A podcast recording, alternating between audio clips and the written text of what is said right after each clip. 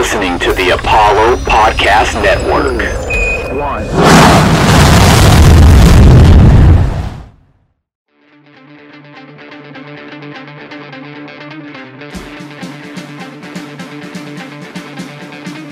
This kid's got ridiculous power. The rookie strikes again. Welcome to the show. And welcome back to another episode of the Astros Future Podcast presented by Apollo Media, all Houston, all original. I'm your host, Jimmy Price, also known as Astros Future. You can find my work at astrosfuture.com and find me on Twitter at Astros Future. And I'm your co-host Brian Hamilton, and you can find me on Twitter at bham1720. And be sure to follow the official Apollo Media account at Apollo HOU, as well as hitting the subscribe button on iTunes, Spotify, or wherever you listen to your podcasts. Today on the show, we're going to do our normal look around the minors, but with it being just a week away from the trade deadline, we are joined by Astros reporter for the Houston Chronicle, Chandler Rome. How you doing, Chandler? What's up, guys? How are y'all? Doing Doing pretty good. So the Astros won last night. They're sitting at 59 and 39, a three and a half game lead in the division right now.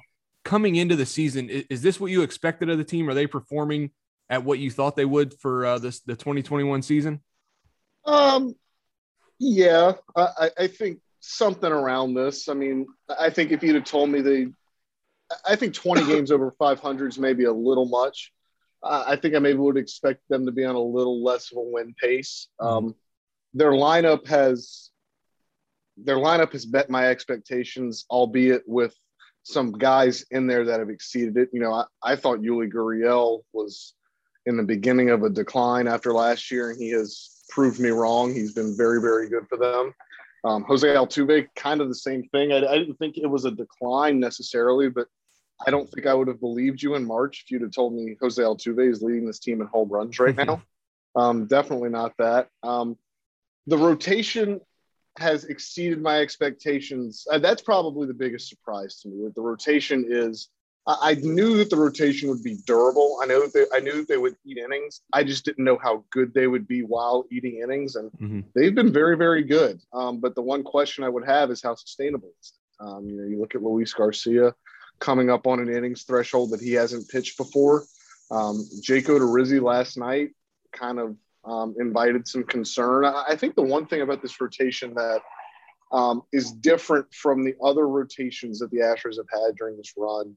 Um, it really is with these five guys, you legitimately never know what you're going to get from them when they go out on the mound. Like Lance McCullers could pitch like an ace one day, and then his next start, he could walk five and five innings and, and throw 110 pitches and, and only five and dive. Um, you know, Framber Valdez started off when he came back from the IL. He was so good in his last four or five starts. I believe he's hovering around a five ERA his last four or five starts. You know, this this rotation does not have a Verlander or a Cole um, or a Keuchel for that matter. When, back in his prime, when you know those guys would go out there and you knew exactly what you were going to get. You were going to get seven innings, two or fewer runs with 12 punch outs. Mhm. And this team just doesn't have that. They don't have an ace.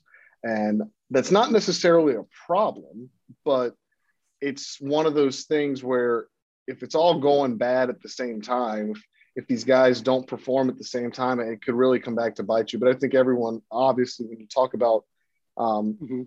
when, when you talk about being upset or, or looking at an area of need, it's in the bullpen. And uh, I didn't think this bullpen would be great coming into the season. Um, it has been worse maybe than I even thought. And I, I think it's twofold. You know, one, they, they didn't make a bunch of additions in the offseason. You know, they, uh, James Click signed Ryan Stanek, he signed Pedro Baez, but even with those two guys, I, I didn't think those were the guys that were going to be the answer. Um, I, I think where we have seen an error here is, you know, the front office and the coaching staff trusted some of these rookies that came up last year and the transition from 60 to 162 games, the addition of fans in the stands, um, and just the general sophomore slump. The gen, I mean, you hear it all the time in baseball. Your, your, your second year in the big leagues is so much is, is much harder than your 1st Mhm. and it's gone awry for pretty much every rookie in that bullpen um, at some point. And they counted on them to do a lot last year, and they were counting on it to reprise its role this year, and it just hasn't happened. So Um, as we look at the deadline, obviously the it's going to be easiest for them to acquire a reliever. There's just more of those available, but you know James Click hasn't ruled out a starting pitcher, and I, and I wouldn't rule it out either. You know, because I think that they can. Um, I think that they can get a starting pitcher and also address their bullpen from within. Or heck, if you're going to go over the luxury tax, you can get a starting pitcher and a reliever. Mm-hmm. Oh yeah, for sure. One guy that you mentioned at the beginning was um, Luis Garcia. So we're, I mean, he's been fantastic so far this year. Could be in the conversation for Rookie of the Year. What are you thinking about his Rookie of the Year chances? Do you think what he's doing is sustainable, and and do you think that we could count on him um, in the playoffs for a rotation spot? Well, it may be Garcia versus Garcia for Rookie of the Year. Luis Garcia mm-hmm. versus Adol- Adolis Garcia from, from the yeah. Rangers. Um, you know, I think he's got as good a shot as any. He's certainly going to be in the in the conversation. Certainly, if he keeps pitching like this, he's going to be in the three finalists. Um, sustainable, yeah. I mean, until he shows otherwise, I'm going to say yes. Mm-hmm. I mean, the sample size is big enough now to where this isn't just a blip. I mean, he's thrown 91 in the third innings and he's striking out 10.3 per nine and he's got a 286 ERA. Like, I mean, that's that that's enough of a sample size to where we can say that this isn't a fluke. Um, but like I just mentioned, you know, he has thrown 91 in a third innings. He's never thrown more than 108 innings in any professional season. Um, everyone responds differently to these sort of workloads. You know, I think the Astros are at a point right now where they're just going to let it ride. Like mm-hmm. if he if he comes to maybe one day he comes to the ballpark and says he's feeling a little tired, maybe he until they see the stuff start to decline, until they see signs of fatigue, until they see signs of injury, I think they're just going to let this go. But they are going to have to be proactive with this. I would not be surprised if you see Peter Solomon come up from AAA maybe in August and September um, to make some spot starts, to maybe skip Garcia's turn in the rotation just to conserve his innings. Um, but that would also have to be like if the Astros are running away with the division. Um, they're only three and a half up right now, and Luis Garcia has been their best starting pitcher, so they can't afford to take him out of the rotation. They need him pitching meaningful games, so it would help the situation if the Astros could get a little bit more of a lead in the division, if they could run out to a little bit bigger of a cushion. But you know, right now they're going to let Garcia ride until he shows signs that he's either declining or fatigued, and um, that's kind of a dangerous. That's kind of a dangerous line to walk. When every day you go to the ballpark, you don't know if you know this is going to be the day where he says, "Hey, you know, I felt some tenderness in my shoulder," or "Hey, I've got dead arm today." Like that's always got to be in their minds. But again, every team is combating this because of last year, um, going from the 60 game season to 162 games. It's just magnified with Garcia because he is a rookie. He's a big mm-hmm. part of their future. And they've got a balance wanting to keep him healthy and knowing that they've got him for six more years and to keep that long term health with right. wanting to maximize his short term value. So you talked about it a little bit when it came to the bullpen and how much the bullpen has been struggling, but outside of Ryan Pressly, the bullpen has pretty much been a best. But I just think to myself, where would the Astros be right now if they didn't have a guy like Ryan Pressly that was just consistent and really, really good at the back end of the bullpen? Uh, I I don't want to think about that. I don't think you guys want. I don't think I don't think you guys want to think about where they'd be without Ryan Pressly. Um, he's got a case of he's maybe the best reliever in baseball this season. Mm-hmm. I mean, and, and, the biggest compliment you can give a guy like Ryan Pressly, and, and this is going to sound weird, but when he comes in for the ninth inning, you almost don't pay attention because you mm-hmm. know what's going to happen. He's going to go three up, three down. You know, he, he could mix in a single here, could mix in a walk here. Um, correct me if I'm wrong, but I don't think he's given up an earned run since Fernando Tatis Jr. hit that home run. Right. And, right. and that is, I mean, that that's we're going on three months now since mm-hmm. that had happened in mid-May. Um, that that's absurd. And you know, I, I do think Astros fans shouldn't take it for granted because this is something that every team would kill to have. And I, I get that the Astros bullpen has its problems, but to have that luxury at the back end is it, it's almost invaluable and it's almost indescribable how how comforting that is for a front office and for a manager and for a coaching staff. So um, they need they need more arms to bridge to him. You know, I, I think certainly when you look at the deadline, and I think they would take Craig Kimbrel in a heart. I mean, obviously, mm-hmm. uh, they would take any one of these leverage relievers out there in a heartbeat. But I, I just the way Pressly is throwing the ball, I just don't see how you interrupt that continuity and take him out of the ninth inning role, even if you Sure. get a, a quote unquote established closer at the trade deadline. Yeah, and see, I, I agree with you, Chandler. Whenever the um, the Kimbrel news came out, I kept thinking like, well, we've already got Pressly there. I don't know that they're going to want to pay the price for a, a closer like Kimbrel, but it seems like they're going to make some sort of acquisition for a bullpen arm. James Click said something yesterday similar to that uh, to you guys in the media, where he was saying something along the lines of, you know, we can't just rely on the guys that are coming back from injury right now. We have to improve the club. So if you take away Kimbrel and some of the other established closers that may be out there, are there any other names that you may be hearing or thinking of that are middle reliever types that you think we may be interested in?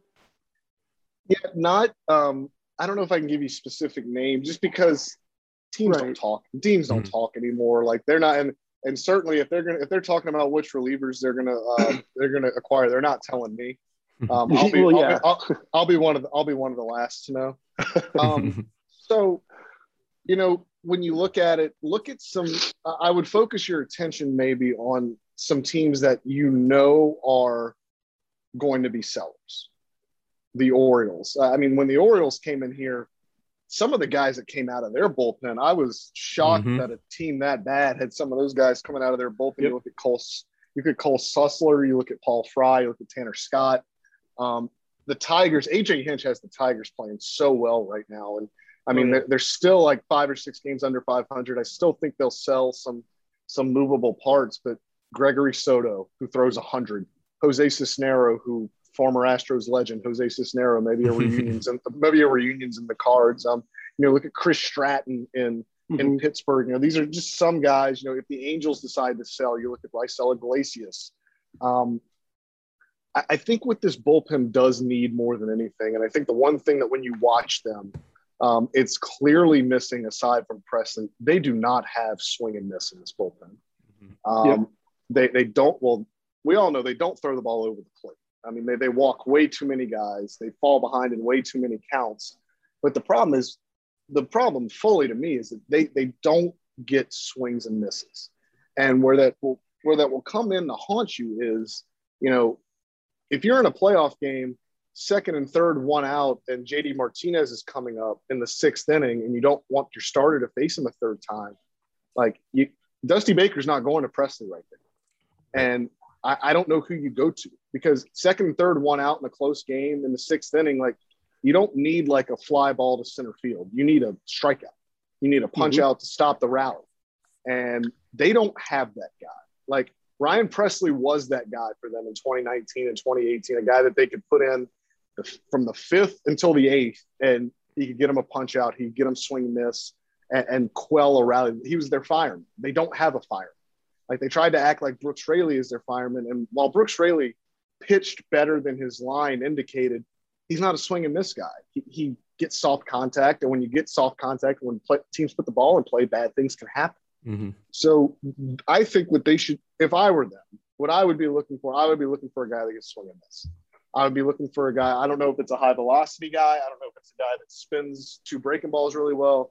I, I would be looking for one or two guys that can get me swinging this because this bullpen does not have that. they they moved Christian Javier to the bullpen recently uh, with the you know when Odorizzi came back, and he's had some solid numbers, but like you mentioned, he's he's walking a lot of guys too. Do you think that's a guy that they can potentially rely on, or do you think his his his uh, his command right now is just is too shaky to rely on in, in that kind of situation when you're really needing a strikeout?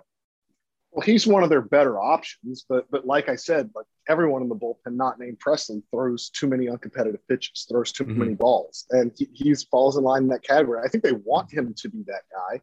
I mean, you saw last night he pitched the ninth inning of a four-run game. Now, granted, that's not the highest stress situation, but it's different than what we've seen from him. Um, James Click, I asked him yesterday, like, how are they balancing Christian Javier's long-term future because they do still view him as a starter.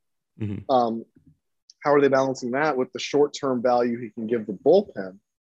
And James Click said we see him as a multi-inning leverage weapon. Now, if they view him as a multi-inning leverage weapon going forward, they've been reluctant to use him on back-to-back days. So you're you like if you get into a playoff series and this is how you're using him, not on back-to-back days and for multiple innings, you you got one shot to use.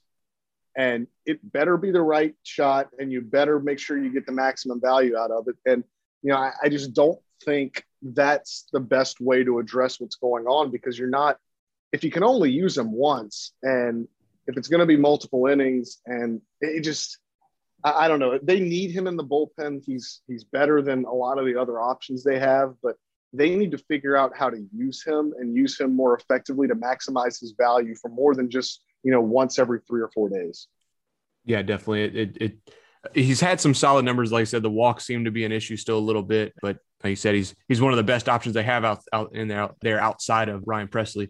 but on the trade topic there's been like some little rumors about the Astros being interested in Starling Marte. So do you think they'll actually look to add an outfielder? I know Myles Straw's played a lot better over the last couple months. The numbers have been down probably over the last few weeks, but do you think they'll they'll go that route and look to upgrade the outfield?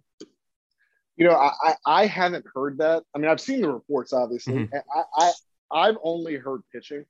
Now that doesn't mean that they're not checking in everywhere and they're not right. doing their due diligence. Um, you know, I, I, I could see it. I mean, certainly anything's possible. I, I, don't think that's their foremost area of need, though. Uh, I don't think that's what they need to be zeroing in on. Like, I, I, think if the trade deadline comes and goes, if if they let's like let's just say it's a fantasy world, if they acquire Starling Marte and don't do anything for the bullpen, like, well, would that really have helped them at all? Like, I mean, right? Like, like think about like I don't know. I just think the bullpen is so much more of a pressing need, or just any sure. sort of pitching depth is more of a pressing need. And you know, you, you mentioned Myles Straw. You've got Chas McCormick too, who's seen his playing time dwindle a, a good bit here here recently through mm-hmm. no fault of his own. Through just, I mean, guys are back and playing better.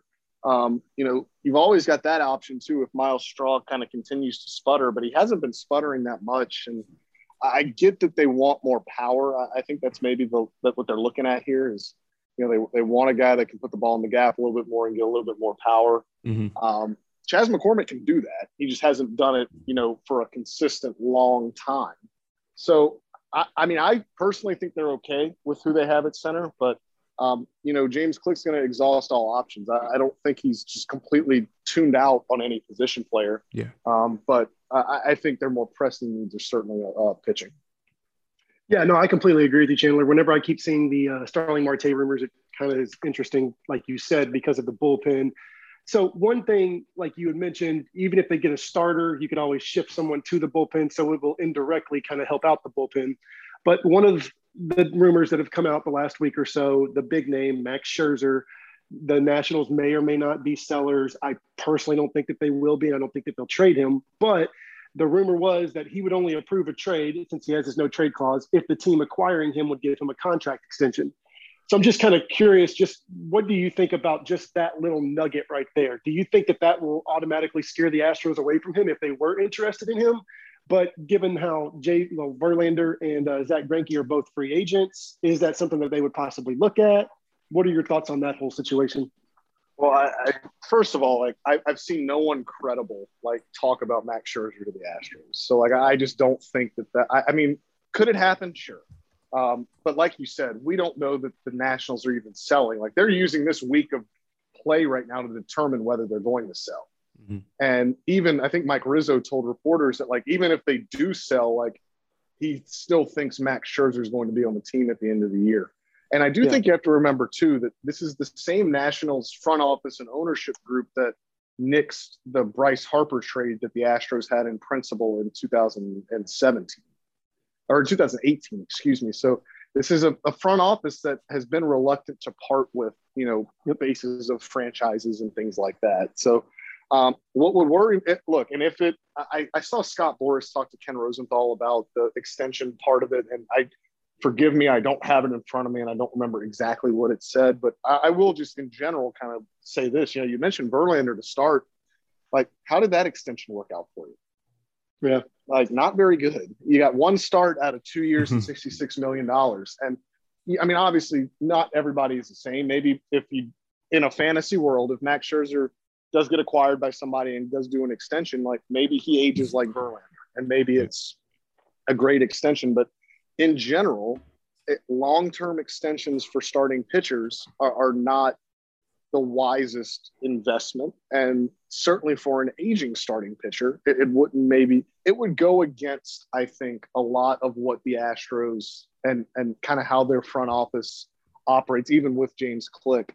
Uh, it would go against a lot of that. Even the Verlander extension, quite frankly, went against a lot of what the Astros. I mean, it was it was shorter term and length, but the money went against it, and certainly, you know, putting that much on a on an aging guy. So um, it would it would go against pretty much everything we've seen from the Astros. Like they, they don't spend in free agency and they don't spend on starting pitching. Like McCullers mm-hmm. is free. McCullers' extension in spring was like their biggest um, splurge on a starting pitcher since Scott Felt. Um, so, yeah. so I mean, it would go against a lot of things, but um, I, I, wouldn't rule out that the Astros are looking at starting pitching, but I would I would maybe tap the brakes on Scherzer, and I would also say that you know the bullpen is probably their foremost concern. And like I said, there's just a lot of relievers out there. Like mm-hmm. I, I, don't know who other than Max Scherzer, Jose Berrios, um, those are the two guys that immediately come to mind that are, that would be available. And of those two, we only know that Jose Berrios is available. Like we're not even sure Max Scherzer will even be available. So there's just more there's just more relievers out there to choose from. And i think that surplus will allow you know the astros to be a little more selective. Yeah i agree. On the topic of the the trades in general let's say the astros do make a trade for uh, a middle reliever that they don't get a kimbrel they get one of those guys that they can plug in the sixth seventh eighth inning like that. If they get one of those guys and based on what they have on the team right now do you think that they have enough talent to win a world series this season I don't know, man. It, it, it's such a crapshoot. If you'd have asked me last season, I would have said that they had no chance when mm-hmm. they got into the playoffs, and they were right a game away from getting there. I mean, it's yeah. Uh, um, they have the they have, in my opinion, the best lineup in baseball when it's clicking. Um, it's not clicking right now. They've they've had mm-hmm. a they've had a pretty bad July offensively. Yeah. I mean, that's kind of gone under the radar because they've pitched pretty well, but they've had a bad July, and then now, granted, their June was just off the charts good, so there was going to be some regression, some sort of mean, um, but they've not had a good July. Um, I, I have concerns about their rotation. Just like I said, they don't have an ace, and, and that's not you don't have to have an ace necessarily to win the whole thing, but if you look at the last few World Series winners, like look at the Nationals, what they rolled out there in 2019, Mm-hmm. Like in 2017, with the Astros roll out their starting pitching wise, last year with the Dodgers with with Buehler and Kershaw, like um, I, I just I, I think the starting pitching is fine. The rotation is very fine, and the ERA is what it is. You can't knock it, but you know we've seen Zack Greinke not pitch well in, in playoff situations. You know Lance McCullers has not pitched well in playoff. And that's not to say they can't do it this year. You know, mm-hmm. Framber Valdez seems to be regressing a little bit to the mean. Um, Jake Odorizzi has, I don't think, met any expectations when they signed him in spring training. So um, I think as long as the starters can get you through six or seven, sure that they have enough pieces in the bullpen where I think that they can put it together. But getting through six or seven as a starter in the regular season is an entirely different scenario than getting through six or seven in the playoffs. So that that would be my one worry. Again, like they need bullpen arms, they need guys to get the ball to Pressly, but um, their starting rotation does concern me maybe a little bit more than anybody else. Maybe I'm just crazy. Maybe I just I got so used to watching Verlander and Cole, but now I I watch guys kind of struggle a little bit and just think that they need to tear the whole thing down. Like I, I don't know. Maybe I'm maybe I'm just kind of crazy in that thought, but I, just something about the rotation just doesn't mm-hmm. it doesn't scream like World Series winning rotation to me. And who knows? Maybe they'll prove me wrong. I don't know, but um, I, I, think they have as good a chance as anybody um, with the lineup that they have. If the lineup's clicking, they can outslug anybody and mask any of their deficiencies. But like we saw in Chicago, like when this team started against the White Sox after the break, it's going to be really hard to hit high end pitching. Yep. And like we just talked about not having an ace, like the White Sox got two of them and maybe three if you count Giolito, who threw a complete game against you. So um, it would it would worry me a little bit, but I, I think they have as good a chance as any, um, provided that they hit and provided that the starters get them deep into games. So, kind of switching gears just a little bit. Um, back in spring training, the whole talk was Carlos Correa, his contract. He had that date that he wanted a, a new contract by, or he was just going to hit free agency, which of course it did pass, and now he is going to hit free agency. I'm just curious, what do you think about his next contract? What do you think it'll be? Who do you think will give it to him? Um, I, am pretty sure that you agree that he's most likely not coming back to Houston. Yeah, it won't be the Astros. Uh, I don't think right. they will be the. I, I, definitely don't think they will be the one to give him his next contract. Um, I don't know. He's been. He's obviously had a rough go of it at the plate lately. Um, his defense is still just unbelievable, and I, and I think the one thing that he did show, even coming in, like before he started slumping in July, I think the one thing that he showed, and he said this in spring training, that he thought he was the only complete, he and Lindor were the only complete shortstops in the class, the guys that could do it both, that could do it both offensively and defensively. And I think he has shown that um, tenfold this season. Mm-hmm. Um, now, you also look at the market that he's going to be entering. You know, a guy who I thought was, who I still think maybe is a better overall player than him and Corey Seager hasn't played in two months. Mm-hmm. That helped. I mean, that, I mean, like, as much as you don't want to see a guy get hurt, like, that helps because you know he hasn't been out there. He hasn't been able to accumulate stats. And anytime you get hurt it's going to diminish your value a little bit. And we've seen that with Correa obviously. Um, I think he wants and look I mean this is no breaking news or anything. I mean you heard what he said in spring training. You heard what he said when the when these numbers were given that he wants money that the Astros just have never given like ever Mm-hmm. Uh, and I, I just, they're not going to match that, I don't think, unless there is a complete 180, 360 change of thinking, unless Jim Crane just decides that this is a player that we can't live without. Um, he's going to go somewhere else. And, you know, I, I, think there are a lot of teams that could use him. I mean, I'm, I'm thinking maybe even in the division, like the Rangers could use him.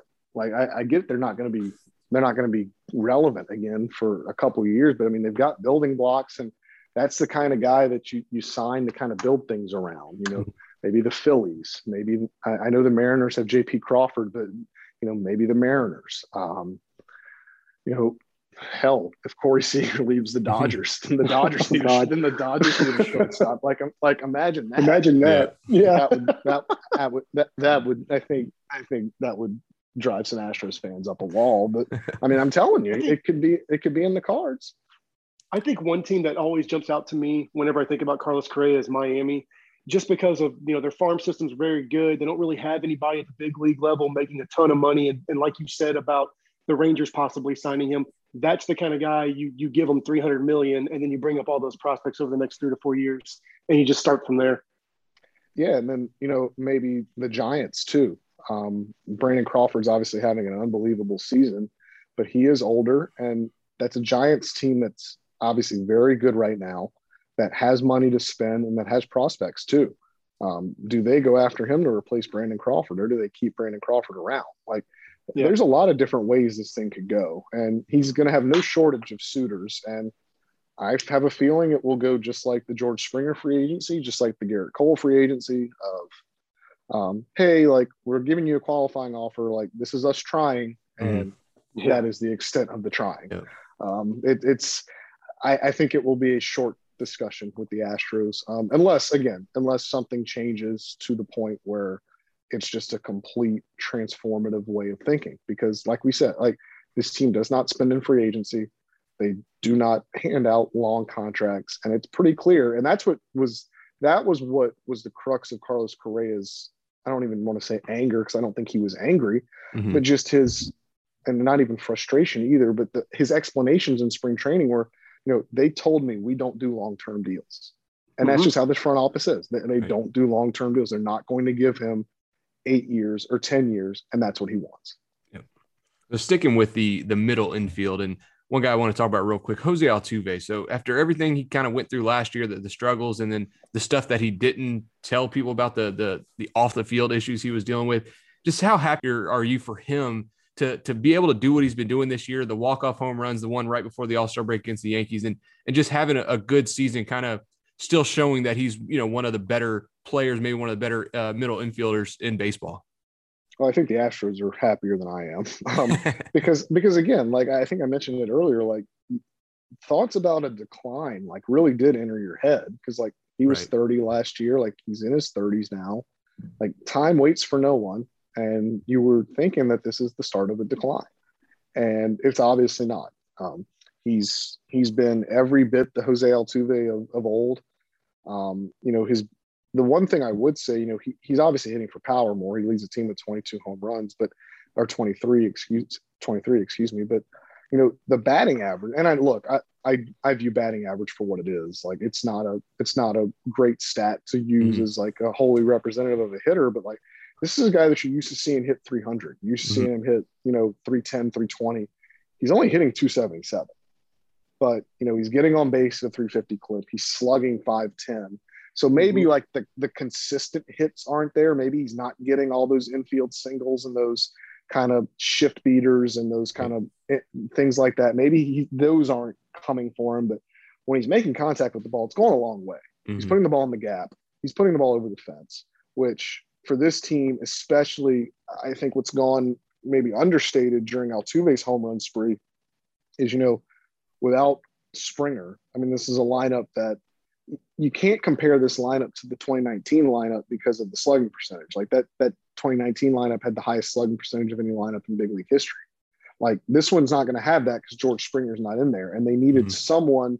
Like you knew with Alvarez coming back, you knew that that would help, but they needed someone to supply some form of power. And with Bregman being out, and even before that, Bregman wasn't hitting for power. Myles Straw is never going to hit for power, and Martin Maldonado's in there to play defense. Um, they needed a little bit more of a power surge from their established guys. Now, Altuve's provided that. I mean, he's going to, presuming he stays on this pace, he's going to shatter his his career high in home runs is 31. That's going to get shattered, mm-hmm. um, maybe within the next month, given the way he's uh, given the pace he's on. But right. um, you know, yeah, certainly for him, it, it looks it looks like vintage Altuve, and you know, the hitting is one thing, but I think the defense has really surprised me because look, even before the, the throws to first base in the ALCS last year, like Altuve was never viewed as an elite defender. Like I know he won a Gold Glove in, in 2015, but he was never viewed as, as such an elite defender. Like I know a lot of people don't like that story that Sports Illustrated wrote before the season, but like it it's all true and it's all what people in the organization said. Like he he is not a great defender at second base. And I didn't know about them talking about moving him to the outfield, but he, he he never has been viewed as an elite defender. But I think this year he has been. Yeah. Like he he's taking hits away in the shift. His throwing is very much improved. Um, he worked with Joe Espada this offseason to get right, and, and it shows. And I think that's been the biggest, um, certainly the biggest eye opener for me because I think deep down, even when Altuve was was bad last year, I think deep down, even in your heart of hearts, like you knew like there's more here. Like mm-hmm. this guy is not, this is not the real Altuve. Like you knew that something was going to like come out of him and he was going to be back to normal hitting wise. But I had questions about the defense. I really did. And he's answered them all um, to start this season. All right, Chandler. Well, I really appreciate you coming on with us. But before we let you go, is there anything that you have coming up soon? Any articles to be on the lookout for? Well, I just wrote a very long story about how Carlos Correa throws so damn mm-hmm. hard. So, that, so if, if you would like, if you would like to indulge me and read that, it's the story I've wanted to do forever. Because, like, again, like I'm, I'm spoiled getting. I mean, we're all spoiled watching this team and watching him play defense for every day. And he throws his throws are just unbelievable. And I talked to a bunch of guys and, and got their favorite throws from him, and they're all included in that story. So if you have like 10 minutes to waste. I wrote like 2,000 words about Carlos Correa throwing a lot. So that, that was cool. And then, like, um, the deadline's going to be ramping up here. Um, I leave Sunday for the road trip, which is the longest road trip of the year, and three great cities: Seattle, San Francisco, and LA. So I'm not going to complain.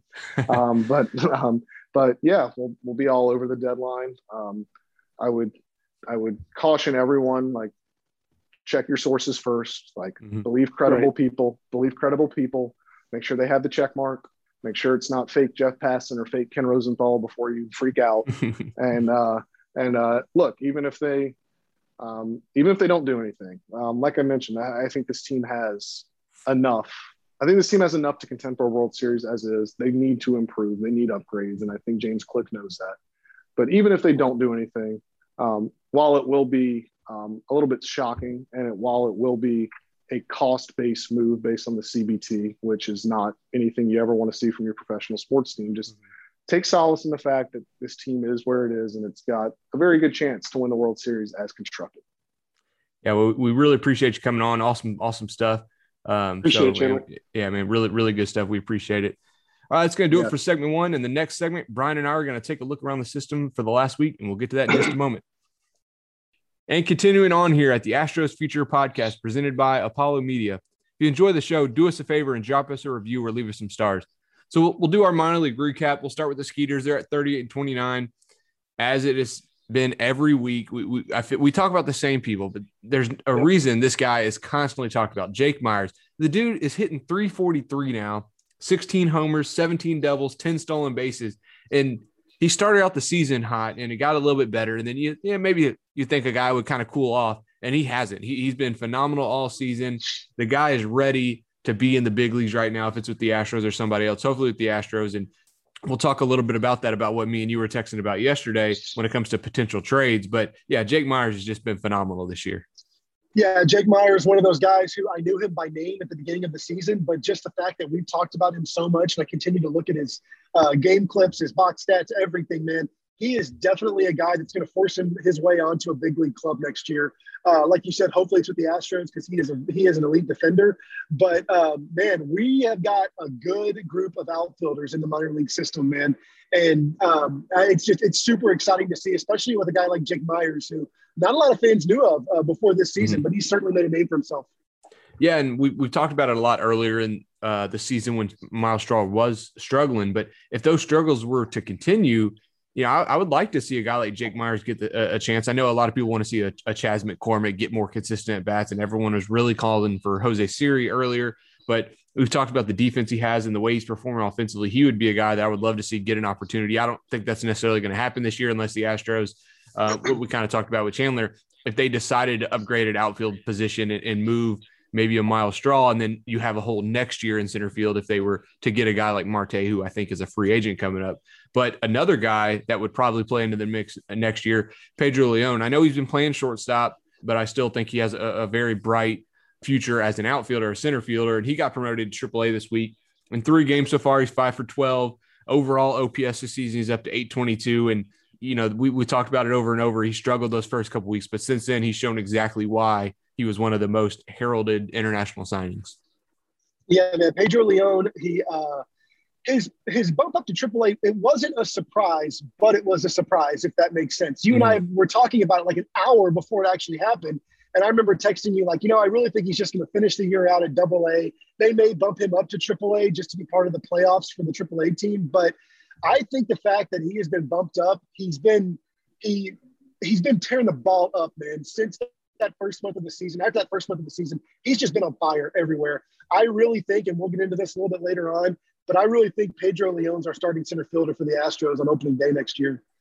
Yeah, and like we said, it, it, I don't. We've talked about it a little bit. If the Astros did decide to move on from Myles Straw and a potential or in a way to upgrade this year and maybe get a guy who is a free agent uh, like a Starling Marte to play center field, well, then you have a hold next year. But that's when a guy like Pedro Leon or, or Jake Meyers can step in on the Right. pitching side. Oh, go ahead, Brian. Well, I was just going to say, yeah, I mean, like you and I texted about it, but just to put it out here on the podcast, you know, Starling Marte is a free agent at the end of the year. We have been linked to him. You know, Chandler was talking earlier that he hasn't really heard much about that. And I tend to think that he's right about that because Yeah. it just doesn't really make a ton of sense. But one thing you and I were talking about yesterday, Jimmy, is, you know, I, I could see a scenario where we part with Myles Straw in a potential Starling Marte deal. Mar- Star, oh, I'm sorry, Straw has what four or five years left of uh, control. Right. Marte is, become, is going to be a free agent. And then the club may think Pedro Leon will be ready to take over in center field next year anyway. So I'm not, I don't know what else that would take or if that's some sort of bogus theory, but just a thought. Yeah, and I definitely think that the club is high on Leon, obviously based on how much they gave him. But if you look at, he, played 52 games in Double A, and that was his first actual baseball since the 2018-19 season in Cuba. Like we talked about, he started heating up, started crushing the ball, but they they put him up to AAA pretty quick. So I do think there is some intention to have him ready for next year. Not maybe maybe it's opening day, maybe at some point uh, later on in the season, but he definitely seems like a guy they'll be counting on in 20, uh, 2022. But on the pitching side, the uh, the Astros we talked about him. I did an article interview with him a few weeks ago. JP France had another good outing, went seven innings. He's got an ERA at 3.07 this year, 38 strikeouts in 29, 29 innings. So another good per- pitching performance. We, we, we continue to talk about it the way the Astros find pitchers, and that's just another one. Overall, the, the, the team has kind of struggled a little bit. They play in some very hitter friendly parks, uh, Albuquerque, New Mexico, and so over the last couple uh, games, the uh, the pitching staff has gotten beaten up a little bit. But even then, there's still been some some good performances, and I think the Astros do have a nice solid depth of pitching down at the AAA level. Oh, I agree. I think, like I was saying earlier, we have a good uh, bunch of prospects at the outfield positions down in the minors. I think pitching as well. That's that seems to be the Astros' forte, especially within the organization from top to bottom, is uh, drafting, signing, and then developing good pitching. You know, we talked about the Pedro Leones of the world and, and the guys that are our top prospects, but there's a lot of good hidden guys that are down there that are playing really yep. well, not just for a week or two or even a month. That are having really good, solid seasons look at Jake Meyers, man. I mean, like, yep. I really think he's going to be on a big league club at this point next year. Maybe not opening day, but he doesn't really have much left to prove at, in the minor leagues, man. He's already got that elite defensive skill, and he's he's been killing the ball, man. It's just it, it, it's really good. Uh, you know, three months ago, whenever we uh, started the season up, we had Jim Callis on. Callis would, you know, he was saying, you know, the Astro system, it's not nearly as good as it used to be, but it's not as bad as people are saying it is either. Agreed. And that's yep. totally true. Yeah, no, I agree. And, and we'll jump down to double A and you'll see exactly like what you're talking about, these these guys that are having these seasons that you didn't expect. But they're sitting, they're currently sitting at 31, 39. Like I said, we've said it over and over, not too really worried about the record, but worried about the play. And the guy down there, Korey Lee, hitting 304 with a 930 OPS. He's only struck out 12 times in 31 games in double A. And that's that's a that's that's big for me. You know, he's a guy that hits for power and, and, is a power bat, has a lot of raw power in there, and to only strike out 12 times in 31 games shows that he knows what he's doing at the plate. He's not swinging at bad pitches, and when he is swinging, he's making contact. And I've watched a lot of the Hooks games over the last you know yep. couple months, and very rarely do you see him go up in an at bat and just look. Honestly, I don't know if I can recall an at bat where he looked like he was overpowered by anybody. He he's handling it all well even on the defensive side. So, you know, we we talked about him and like you said, Jim Callis early in the season talked about how we asked would he maybe get some top 100 potential or be in a top 100 prospect list.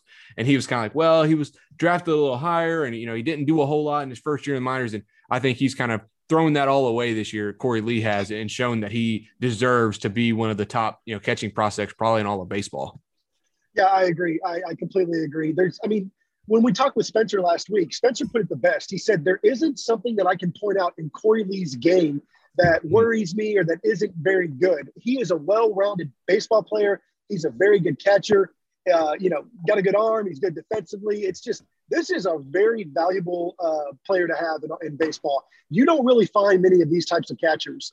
And, you know, I'm, I'm talking like 10 years away from now, but, right. you know, we were just talking with Chandler and Chandler was talking about how the Astros don't typically hand out long-term deals. Mm-hmm. You know, if Korey Lee becomes what we hope he can become, those are the types of positions and the types of players that you do keep around the Buster Poseys of the world. Right. You know, I mean, it's just, it, it's great to have one in our system finally.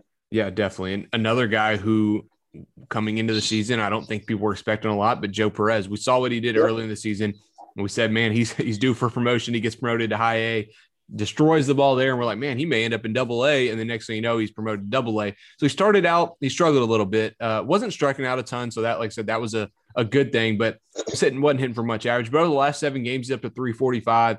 Yesterday, he went two for five, had a double. So he's starting to get things turned around. And uh, another guy, 21 years old, former second round pick, who's putting together a really good season. And, you know, I, I think he's probably not to, he's not to get a, any on any top 100 list, but I think he's really shown that he's a legitimate prospect. And we've seen that so much this year in the Astro system. So the, the rankings that we were talking about, they had the Astros as the 28th or 30th ranked farm system. Clearly, I do have some bias, but I definitely think that has to that that's gone now. The Astros are better than the the, the bottom of the barrel when it comes to the, the farm, uh, minor league system, and I think we've seen that a, a, lot this year.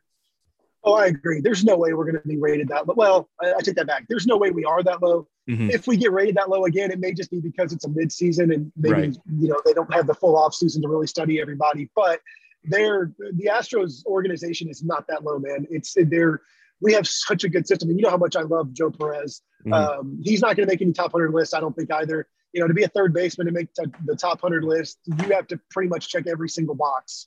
Um, and you know, he's only done it so far just this year because, mm-hmm. as we've said in the past, injury bugs, just stuff like that. We're constantly getting him, but he looks to be past that man, and, and uh, it's going to be really exciting to see Joe Perez's uh, continued success in the minors.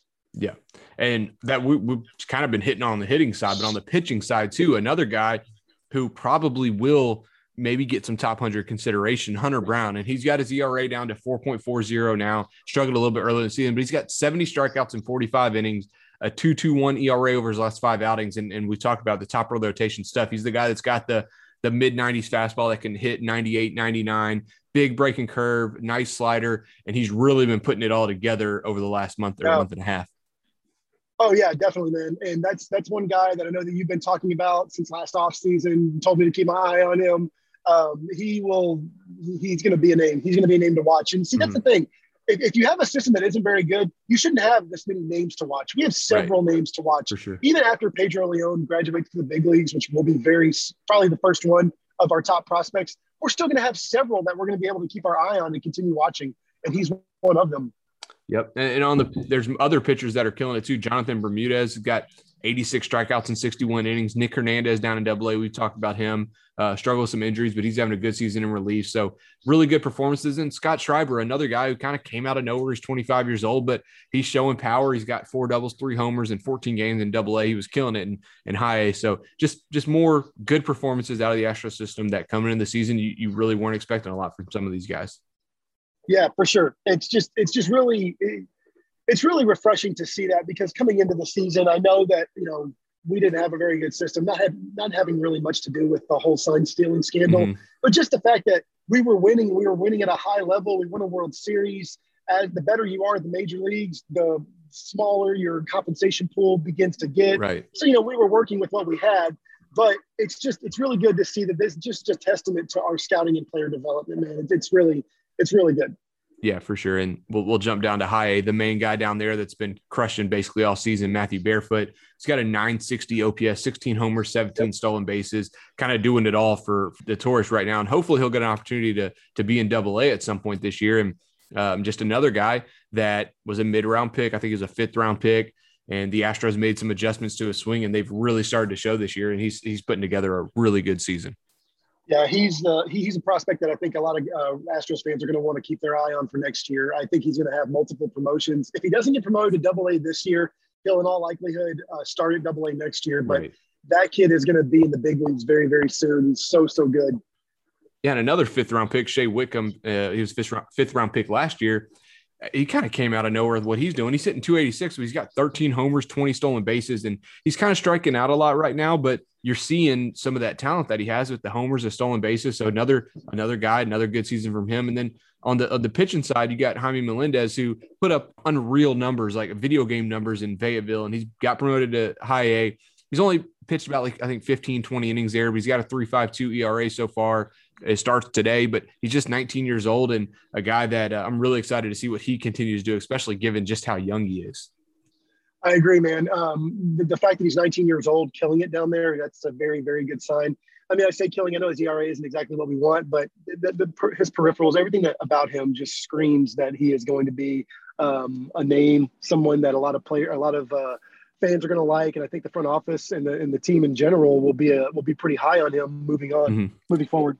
So with the draft, which we talked about last week, and I'll, I'll hit on it here in a little bit, there have been some promotions. So Luke Berryhill, Zach Daniels, and JC Correa were all promoted to high A from Fayetteville. I did an article on Luke Berryhill about uh, the trade from the Reds and how that's kind of been a good thing for him. The Astros made some adjustments to his swing, and they uh, it, so far it's turned out well. I think over his last, I think in July he was hitting like 380 with five homers, and it's put together a good season. So interested to see how those guys do in, in high A. They've only played about two or three games so far. Um, but we'll jump down to Fayetteville. Right now, they've they've kind of they've suffered a lot of the promotion, so they, they got a lot of younger players, a lot of guys that haven't had a lot of time there. Um, Nathan Perry, a 21 year old catcher, his OPS is at 722, but he does have seven doubles, three homers, kind of showing off that power. So hopefully we'll get to see a little bit more for him. And then Jordan Brewer, a guy who had some really good college numbers, was kind of a high upside pick. Uh, he started out the season kind of kind of slow, but he's up to 250 now, and he's got 14 stolen bases the, the performances down there aren't as good as we were seeing maybe earlier in the season with the promotions, but still a lot of guys to watch at that level. Yeah, uh, Fayetteville's kind of been that revolving door for us this year. Mhm. It, it was kind of to be expected. You know, we didn't have minor league baseball last year. Um, we, we said multiple times earlier in the season that we thought that a lot of guys were going to get promoted rather quickly Right. so they could get to where the organization would have wanted them to be this year had COVID not happened and not shut down all of uh, baseball. So that unfor- that is unfortunate for Fayetteville, but uh, I feel like we had a pretty strong draft, and I think a lot of Yep. those uh, players are going to be placed there uh, relatively soon to finish out the season and then to start next season. So we'll kind of get back to normal. Yeah, and on the pitching side, uh, Misael Tamarez is a guy that Spencer mentioned last week as a kind of a name to watch. And overall, he's got a 4.89 ERA, but last night he looked really good. Went five innings, struck out seven. Uh, so he's a 21 year old pitcher. So you're kind of seeing some of the upside that he has down there. Um, but yeah, th- there's been a lot of promotions too. So they got a guy that just got called up from the uh, Florida Complex League, Christian Gonzalez, a 19 year old shortstop who's holding his own. Hopefully he'll stay there. I don't know if he's going to go back down when some of these guys start funneling in, but uh, just a lot of young players getting an opportunity, especially with the the um, the system that only has the four main teams rather than having the the short season, the Tri City like that. So we're seeing the guys kind of get thrown to the fire and really just seeing how they're going to handle it. Yeah, man, for sure. It's just it just it's been a bit of a transition year, but like we were saying, it everything should be back to normal by this point. Or no, I'm sorry, by the beginning of next year. And Yeah, it's just been I just feel like it's been a very very refreshing and very good system For sure. season overall for the minor league system Yep. for the Astros. I know that most of our teams down there don't have uh, very good records. AAA has a winning record and they're going to be headed to the playoffs, but there's still a lot of talent down there and we're seeing it. We highlight them as often as we possibly can and yeah. and it's something that that that you know fans should definitely be high on. We have a lot of good guys down there. Yeah, I agree. It's been it's been a good, I think overall a good year in the system. We've gotten the performances that we wanted to see from some of these guys. And real quick, we'll hit on the draft. The Astros did sign their their first pick uh, in the third round, Tyler Whitaker, but they signed him to a 1.5 million dollar bonus. Slot was only 689 thousand. That just shows you how bad the Astros wanted him and what they thought about him as a prospect. Yeah, I believe you had said you looked it up, and the 1.5 amount was that tends to be the amount that that's given out to early to mid round to mid second round picks. Right. So, like like you said, they they clearly thought pretty highly of him. Um, I'm glad we signed him. Spencer was pretty high on him, so I like that a lot. All right, that's going to do it for today's episode. So if you haven't already done so, please be sure to subscribe to the podcast on iTunes, Spotify, or wherever you listen to your podcast. And be sure to follow at Apollo HOU for blogs, merch, video, podcasts, and more original Houston sports content not found anywhere else.